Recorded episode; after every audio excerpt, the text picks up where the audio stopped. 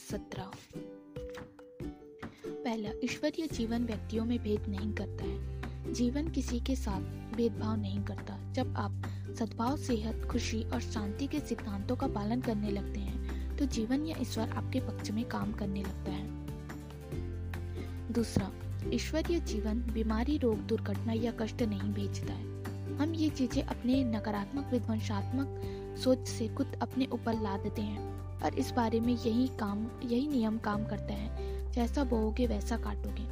तीसरा, ईश्वर के बारे में आपकी अवधारणा आपके जीवन की सबसे महत्वपूर्ण चीज़ है।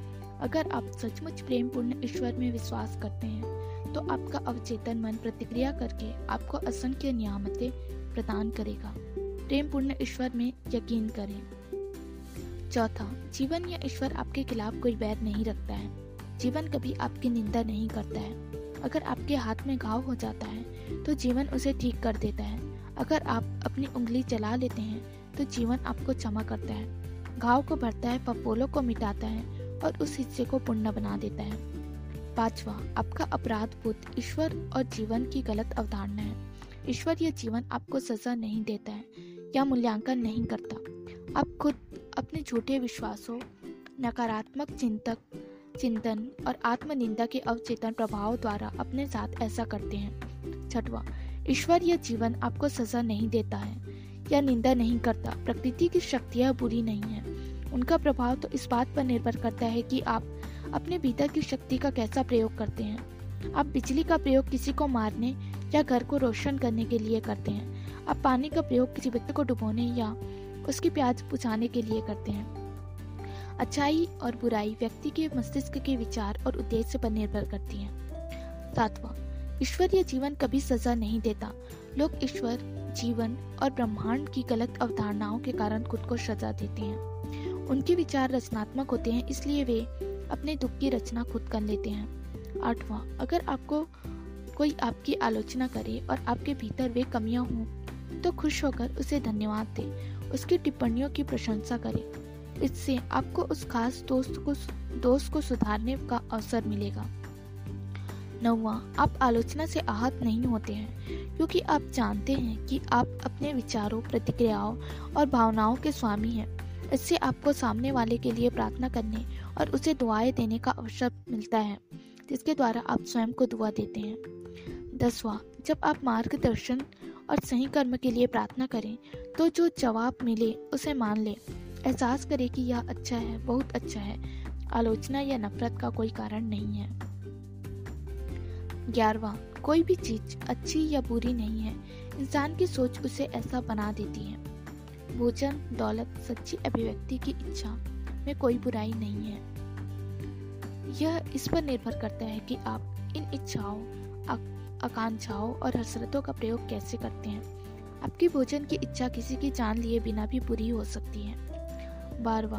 द्वेष, नफरत, दुर्भावना और शत्रुता बहुत से रोगों का कारण होते हैं। प्रेम, जीवन, खुशी और सद्भावना सबके प्रति उड़ेल कर अपने को आहत करने वालों तथा खुद को क्षमा करें। ऐसा तब तक करते रहें जब तक कि आप उनसे अपने मन में ना मिले और यह न जान ले कि आप उनके साथ शांत, तेरा क्षमा करना किसी चीज़ के लिए कुछ देना है। प्रेम, शांति, खुशी, बुद्धि और जीवन की सारे तब तक दूसरों को दे। जब तक कि आपके दिमाग में कोई दंश ना बचे। यह क्षमा का एसिड टेस्ट है। चौदह, अगर किसी ने आपको चोट पहुंचाई आपके बारे में झूठ बोला है, निंदा की है तो आपको तो आपकी बहुत बुराई की है। क्या उस व्यक्ति के बारे में आपका विचार नकारात्मक है? अगर ऐसा है तो आप उसे अभी तक क्षमा नहीं कर पाए हैं। नफरत की जड़ें अब भी आपके अवचेतन मन में हैं और आपको नुकसान पहुँचा रही है। उन जड़ों को उखाड़ने का एकमात्र तरीका प्रेम है। उस व्यक्ति के लिए जीवन की सभी नियामतों की कामना करें। यही सत्तर गुना सात बार क्षमा करने का मतलब है।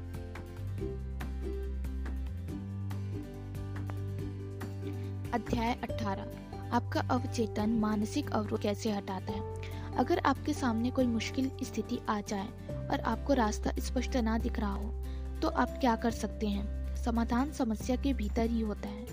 हर सवाल में इसका जवाब निहित होता है।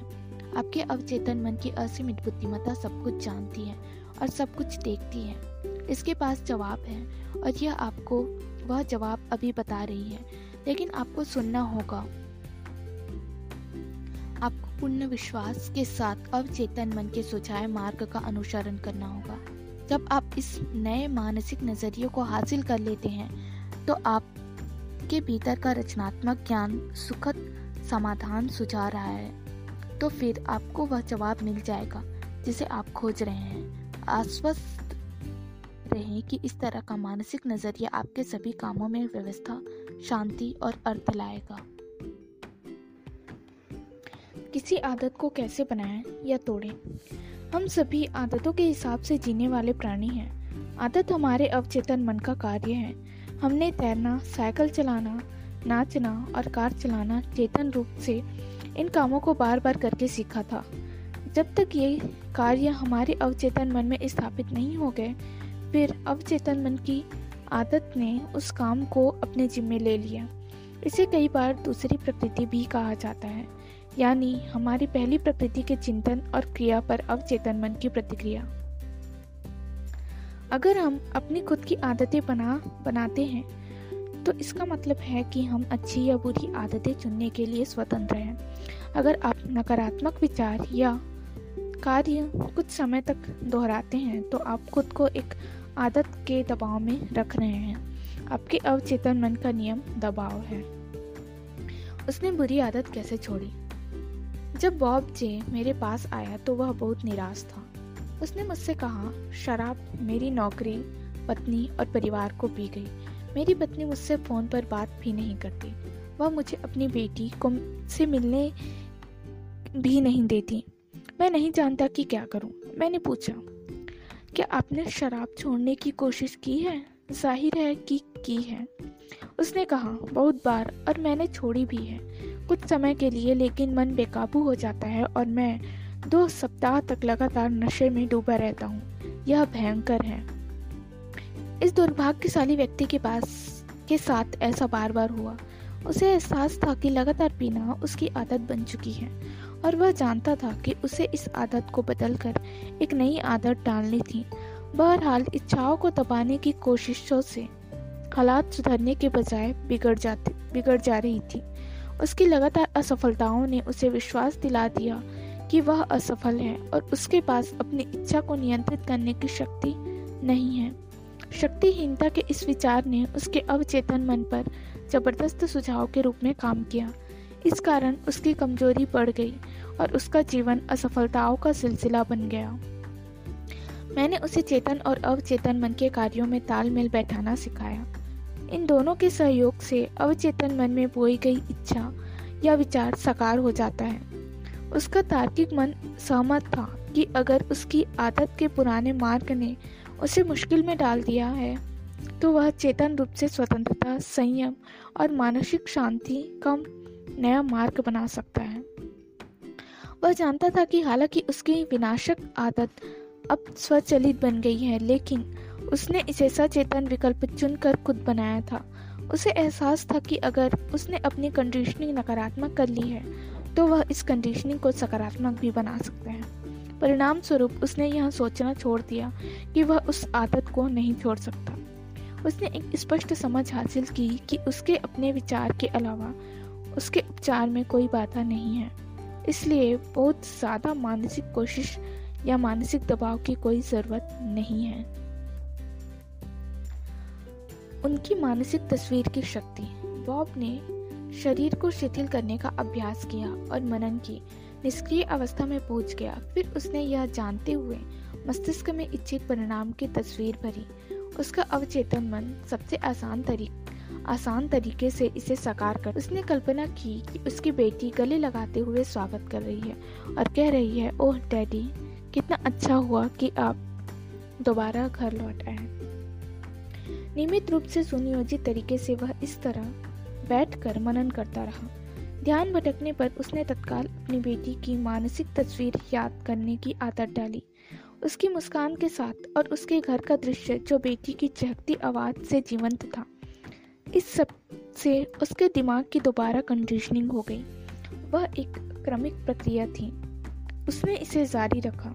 वह लगा रहा क्योंकि वह जानता था कि देर सबेर वह अपने अवचेतन मन में आदत का नया पैटर्न बना लेगा।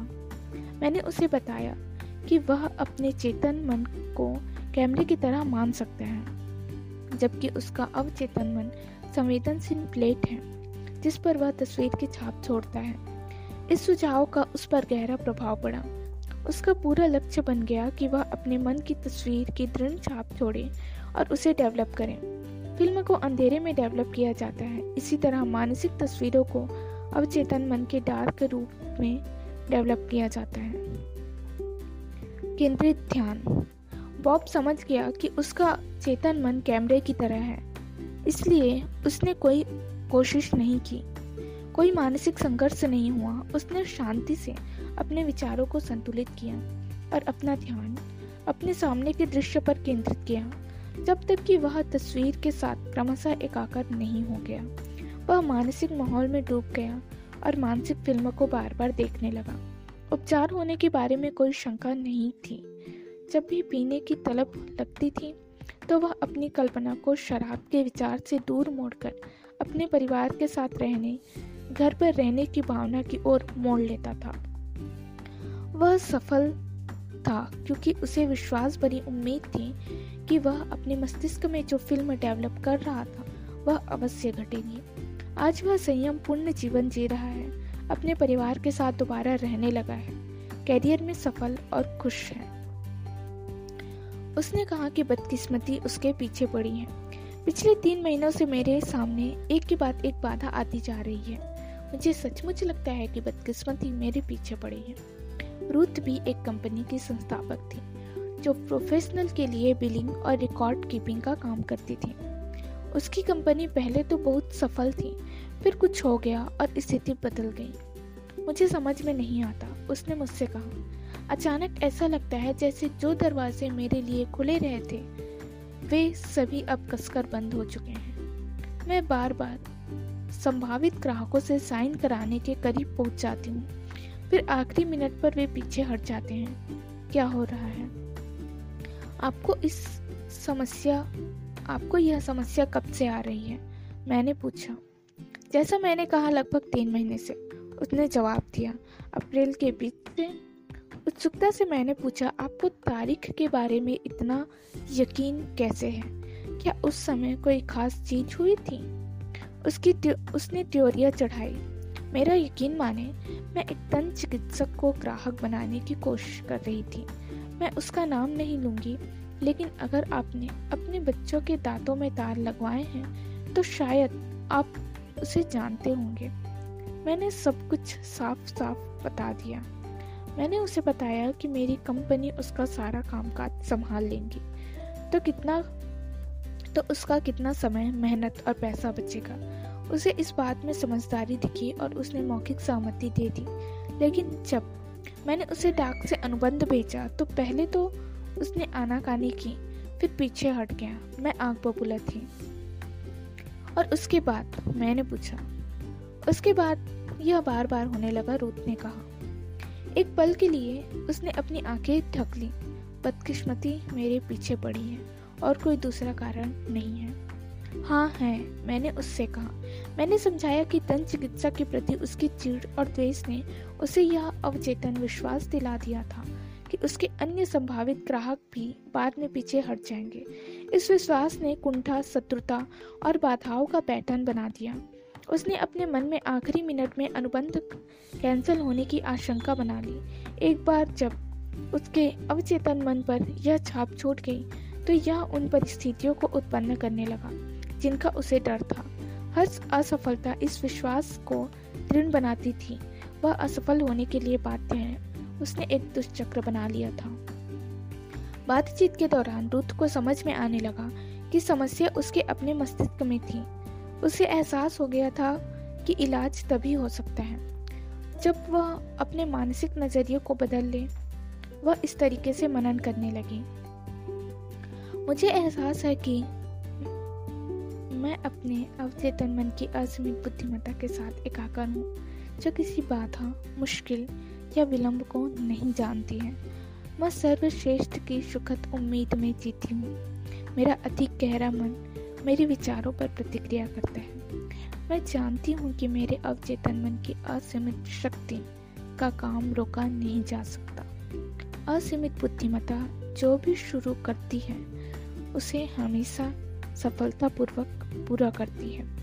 रचनात्मक ज्ञान मेरे माध्यम से काम करके मेरी सारी योजनाओं और उद्देश्यों को पूरा करता है।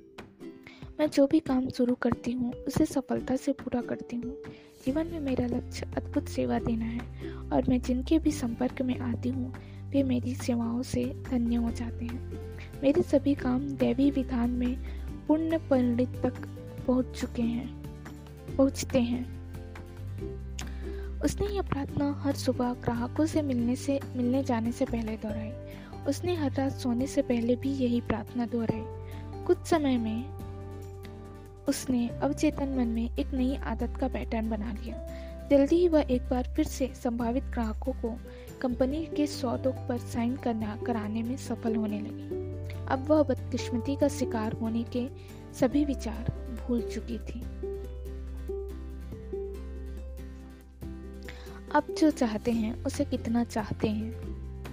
कहा जाता है कि एक युवक ने सुकरात से पूछा कि उसे बुद्धि कैसे मिल सकती है? मेरे साथ आओ, सुकरात ने जवाब दिया। वे उस लड़की को लड़की को नदी तक ले गए और उसका सिर पानी में डुबो दिया। उन्होंने उसे तब तक डुबाए रखा जब तक कि लड़का हवा के लिए बुरी तरह छटपटाने नहीं लगा। फिर उन्होंने उसे छोड़ दिया। जब लड़की की हालत ठीक हो गई तो सुकरात ने उससे पूछा, जब तुम्हारा सिर पानी में डूबा था तो तुम्हें किस चीज़ की सबसे ज़्यादा चाहत थी? हवा की लड़के ने जवाब दिया सुकरात ने धीरे से सिर हिलाया। जब तुम बुद्धिमानी को उतना चाहने लगोगे जितना कि पानी में डूबते समय हवा को चाहते थे तो यह तुम्हें मिल जाएगी। इस तरह जब आपने, आपके मन में जीवन की किसी निश्चित बाधा को पार करने की गहन, प्रबल, सच्ची इच्छा होगी, आप एक निश्चित निर्णय पर पहुँचेंगे कि कोई रास्ता है। आप विश्वास से फैसला करेंगे कि यही वह रास्ता है जिस आप चलना चाहते हैं, जो विजय सुनिश्चित है। अगर आप सचमुच मानसिक और आंतरिक शांति चाहते हैं तो आपको यह मिल जाएगी। इससे कोई फ़र्क नहीं पड़ता कि आपके साथ कितना भेदभावपूर्ण व्यवहार हुआ है, या बॉस ने कितना अनुचित पक्षपात किया है, या किसी ने आपके साथ कितना घटिया काम किया है। जब आप अपनी मानसिक और आध्यात्मिक शक्तियों के बारे में जागृत हो जाते हैं तो आपको इससे कोई फ़र्क नहीं पड़ता। आप जानते हैं कि आप क्या चाहते हैं और आप निश्चित रूप से नफरत, गुस्से, शत्रुता और दुर्भावना के चोरों, विचारों को अपनी शांति, सद्भाव, सेहत और खुशी नहीं लुटने देंगे। जब आप अपने विचारों को जीवन के लक्ष्य के साथ एकाकर करने की आदत सीख लेते हैं तो आप लोगों, परिस्थितियों, खबरों और घटनाओं विचलित होना छोड़ देते हैं। आपका लक्ष्य शांति, सेहत प्रेरणा, सद्भाव और समृद्धि है। महसूस करें कि शांति की नदी आपके भीतर इसी समय प्रवाहित हो रही हो। आपका विचार अमूर्त और अदृश्य है तथा आपका, आप इसका चुनाव खुद को दुआ देने, प्रेरित करने और शांति पाने के लिए करते हैं। उसका उपचार क्यों नहीं हो पाया? एलन एश, एक प्रमुख पाठ्य पुस्तक वितरक का फ़ील्ड रिप्रेजेंटेटिव था। वह शादीशुदा था, उसके चार बच्चे थे, लेकिन बिज़नेस यात्राओं के दौरान एक अन्य महिला के साथ उसका अवैध संबंध चलता था। जब वह मुझसे मिलने आया तो निराश और चिड़चिड़ा था। उसे बिना गोलियों की नींद नहीं आती थी। उसे हाई ब्लड प्रेशर था। बहुत से अंदरूनी दर्द थे, जिन्हें उसका डॉक्टर ना तो पकड़ पा रहा था, न ही इलाज कर पा रहा था। स्थिति और भी बिगड़ती गई। वह बहुत अधिक शराब पीने लगा। जैसा हमें जल्दी ही पता चल गया इस सब का कारण अपराध का, उसका गहरा अवचेतन बोध था। वह जिस धार्मिक आस्था में बढ़ा बढ़ा, वह उसके अवचेतन मन की गहराई में विद्यमान थी। उसकी धार्मिक आस्था विवाह की कस्मों की पवित्रता पर ज़ोर देती थी, लेकिन वह लगातार उनकी खुली अवहेलना कर रहा था। वह अपराध बोध के घाव को भरने की निरर्थक कोशिश से कोशिशों से ज़्यादा पीने लगा था। जिस तरह रोगी अपने भयंकर दर्द के लिए मॉर्फिन और कोडिन लेता है, इसी तरह वह अपने मानसिक दर्द या घाव के लिए शराब पीने लगा। वह आग में घी डालने वाली पुरानी कहावत है। स्पष्टीकरण और इलाज। उसने मेरा भाषण सुना कि उसका मस्तिष्क कैसे काम करता है। उसने अपनी समस्या का सामना किया, इस पर गौर से विचार किया और अनंतः अवैध संबंध छोड़ने का फैसला कर लिया। उसे यह भी एहसास हुआ कि उसका बिना पलायन की अचेतन कोशिश थी। छिपा हुआ कारण उसके अवचेतन मन में निहित था और उसका सफाया किया जाना था। इसके बाद ही उपचार हो गया। वह दिन में तीन बार इस प्रार्थना से अपने अवचेतन पर छाप छोड़ने लगा। मेरा मस्तिष्क शांति खुशी, संतुलन और सद्भाव से भरा है। ईश्वर मेरे भीतर मुस्कुराती शांति में विश्राम कर रहा है। मैं अतीत, वर्तमान या भविष्य की किसी चीज़ से नहीं डरता हूँ। मेरे अवचेतन मन की असीम बुद्धिमता सभी तरीकों से मेरा नेतृत्व, निर्देशन और मार्गदर्शन कर रही है। मैं अब हर स्थिति का सामना आस्था, संतुलन, शांति और विश्वास से करता हूँ। मैं अब इस आदत से पूरी तरह मुक्त हूँ। मेरा मस्तिष्क आंतरिक शांति स्वतंत्रता खुशी से भरा है। मैं खुद को क्षमा करता हूँ, फिर मुझे भी क्षमा किया जाता है। शांति, संयम और विश्वास मेरे मस्तिष्क पर शासन करते हैं। जब उसने यह प्रार्थना दोहराई तो वह बुरी तरह से जान पा कि वह क्या कर रहा था और क्यों कर रहा, क्या कर रहा था। उसके ज्ञान ने उसे आवश्यक विश्वास और आस्था दी। मैंने उसे समझाया कि जब वह इन वाक्यों को ज़ोर ज़ोर से धीरे धीरे प्रेम पूर्वक और अर्थपूर्ण ढंग से दोहराएगा तो वे धीरे धीरे उसके अवचेतन मन में उतर जाएँगे। बीजों की तरह वे भी पेड़ होकर फल देंगे। उसके कान आवाज़ सुनते थे और शब्दों के उपचार, कंपन उसके अवचेतन मन तक पहुंचकर उन सभी नकारात्मक मानसिक पैटर्नों को मिटा देते थे, जिन्होंने उसकी समस्याओं को पैदा किया था। प्रकाश अंधकार को दूर कर देता है। सृजनात्मक विचार नकारात्मक विचार को नष्ट कर देता है। वह महीने भर में बदल गया। मानने से इनकार। अगर आप शराबी या मादक पदार्थ के आदि हैं तो इसे स्वीकार करें, बचने की कोशिश न करें। कई लोग शराबी इसलिए बनते हैं क्योंकि वे इसे स्वीकार नहीं करते हैं। आपकी बीमारी एक अस्थिरता है। एक आंतरिक डर है। आप जीवन का सामना करने से इनकार कर रहे हैं। इसलिए आप शराब के माध्यम से अपनी जिम्मेदारियों से पलायन करने की कोशिश कर रहे हैं। शराबी के रूप में आपकी कोई स्वतंत्र इच्छा नहीं है। हालाँकि आप सोच सकते हैं कि हो सकता है आप अपनी इच्छा शक्ति के बारे में डींगे, हाँकते हो। अगर आप आदतन शराबी हैं और साहस के साथ यह घोषणा करते हैं, अब मैं इसे कभी नहीं छूऊँगा। तो आप में इस घोषणा को सही साबित करने की शक्ति नहीं है। कारण यह है कि आप यह नहीं जानते कि शक्ति को कहाँ खोजना है। दरअसल आप खुद की बनाई मनोवैज्ञानिक जेल में रह रहे हैं। आप अपने विश्वासों, रायों, प्रशिक्षण और महालों के प्रभावों की बेड़ियों में जकड़े हुए अधिकांश लोगों की तरह आप भी आदत के गुलाम हैं। आप जिस तरह से प्रतिक्रिया करते हैं, उसके लिए भी कंडीशनड हैं। स्वतंत्रता के विचार बनाना। आप अपनी मानसिकता में स्वतंत्रता और मानसिक शांति का विचार भर सकते हैं, ताकि यह आपकी अवचेतन गहराइयों तक पहुँच जाए। अवचेतन मन सर्वशक्तिमान है। इसलिए यह आपको शराब पीने की इच्छा से मुक्त कर देगा। उस मोड़ पर आपको एक नई समझ मिलेगी। आपका दिमाग कैसे काम करता है? आपको अपने भीतर साधन मिलेंगे, जिनके द्वारा आप अपनी बात को सच साबित कर सकते हैं। इक्यावन प्रतिशत उपचार। अगर आपके मन में विनाशक आदत से छुटकारा पाने की प्रबल इच्छा है तो आपका इक्यावन प्रतिशत इलाज पहले ही हो चुका है। जब आप पूरी आदत को छोड़ने की इच्छा इसे जारी रखने की आवश्यकता से अधिक बड़ी हो जाती है तो आपको यह जानकर हैरानी होगी कि पूर्ण स्वतंत्रता सिर्फ़ एक कदम दूर है। जो भी विचार आप अपने दिमाग में लंगर की तरह डालते हैं, आपका मस्तिष्क उसे विस्तार करता है। मस्तिष्क को स्वतंत्रता की अवधारणा यानी विनाशक आदत से छुटकारा और मानसिक शांति पर केंद्रित करें। ध्यान की नई दिशा पर केंद्रित करें। इससे भावनाएँ उत्पन्न करते हैं, जो स्वतंत्रता और शांति की अवधारणा को धीरे धीरे ग्रहण कर लेती हैं। आप जिस भी विचार को इस तरीके से भावनात्मक बनाते हैं, उससे आपका अवचेतन मन स्वीकार कर लेता है और साकार कर देता है। प्रतिस्थापन का नियम।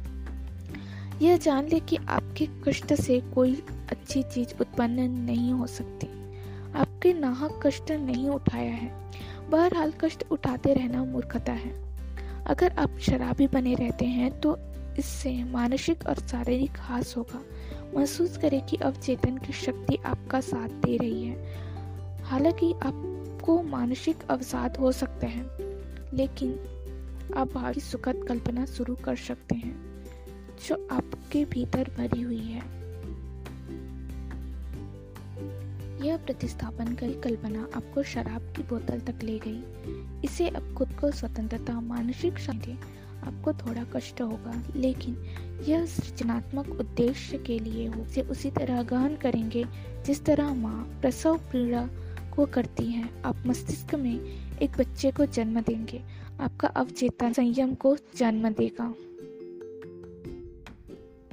शराबखोरी के कारण। शराबखोरी का असली कारण नकारात्मक और विनाशक सोच है। जैसा इंसान सोचता है, वैसा ही वह होता है। शराबी में हीन भावना, अक्षमता, कुंठा और पराजय का गहरा एहसास होता है। अक्सर इनके साथ गहरी आंतरिक शत्रुता भी होती है।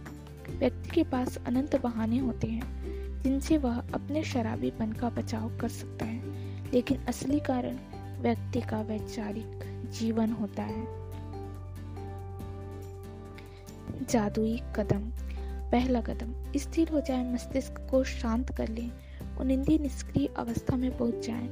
इस शिथिल, शांत, ग्रहणशील अवस्था में आप दूसरे कदम की तैयारी कर रहे हैं। दूसरा, एक संक्षिप्त वाक्य लें, जिसे आसानी से याददाश्त पर उकेरा जा सके और लोरी की तरह बार बार दोहराया जा सके। इस वाक्य प्रयोग करें, अब मुझमें संयम और मानसिक शांति है। और मैं धन्यवाद देता हूँ।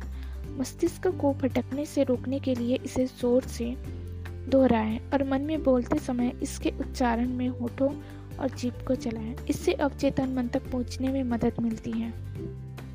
इसे पाँच मिनट या इससे ज़्यादा समय तक करते रहें। आप एक गहरी भावनात्मक प्रतिक्रिया पाएँगे। तीसरा कदम, सोने से ठीक पहले वह करें जो महान जर्मन कवि जोहानन वॉट गेटे करते थे।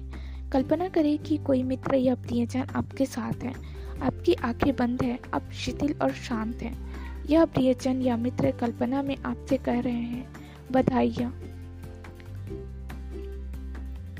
आप उसकी मुस्कुराहट देखते हैं, आप उसकी आवाज़ सुनते हैं, आप मानसिक रूप से उसके हाथ छूते हैं। उस सब कुछ वास्तविक और चित्रात्मक है। बधाइया शब्द पूर्ण स्वतंत्रता का द्योतक है। इसे बार बार सुने, जब तक कि आपको संतोषजनक अवचेतन प्रतिक्रिया ना मिल जाए। लगातार करते रहें। जब डर आपके मस्तिष्क का दरवाज़ा खटखटाए, या चिंता, तनाव, या शंका आपके दिमाग में आए तो अपने सपने, अपने लक्ष्य को देखते रहें। अपने अवचेतन मन के भीतर की असीमित शक्ति के बारे में सोचें, जो आपके चिंतन और कल्पना को उत्पन्न कर सकती है। इससे आपको विश्वास, शक्ति और साहस मिल, लगातार करते रहें, जुटे रहें, जब तक कि दिन ना निकल आए और अंधेरा दूर ना भाग जाए।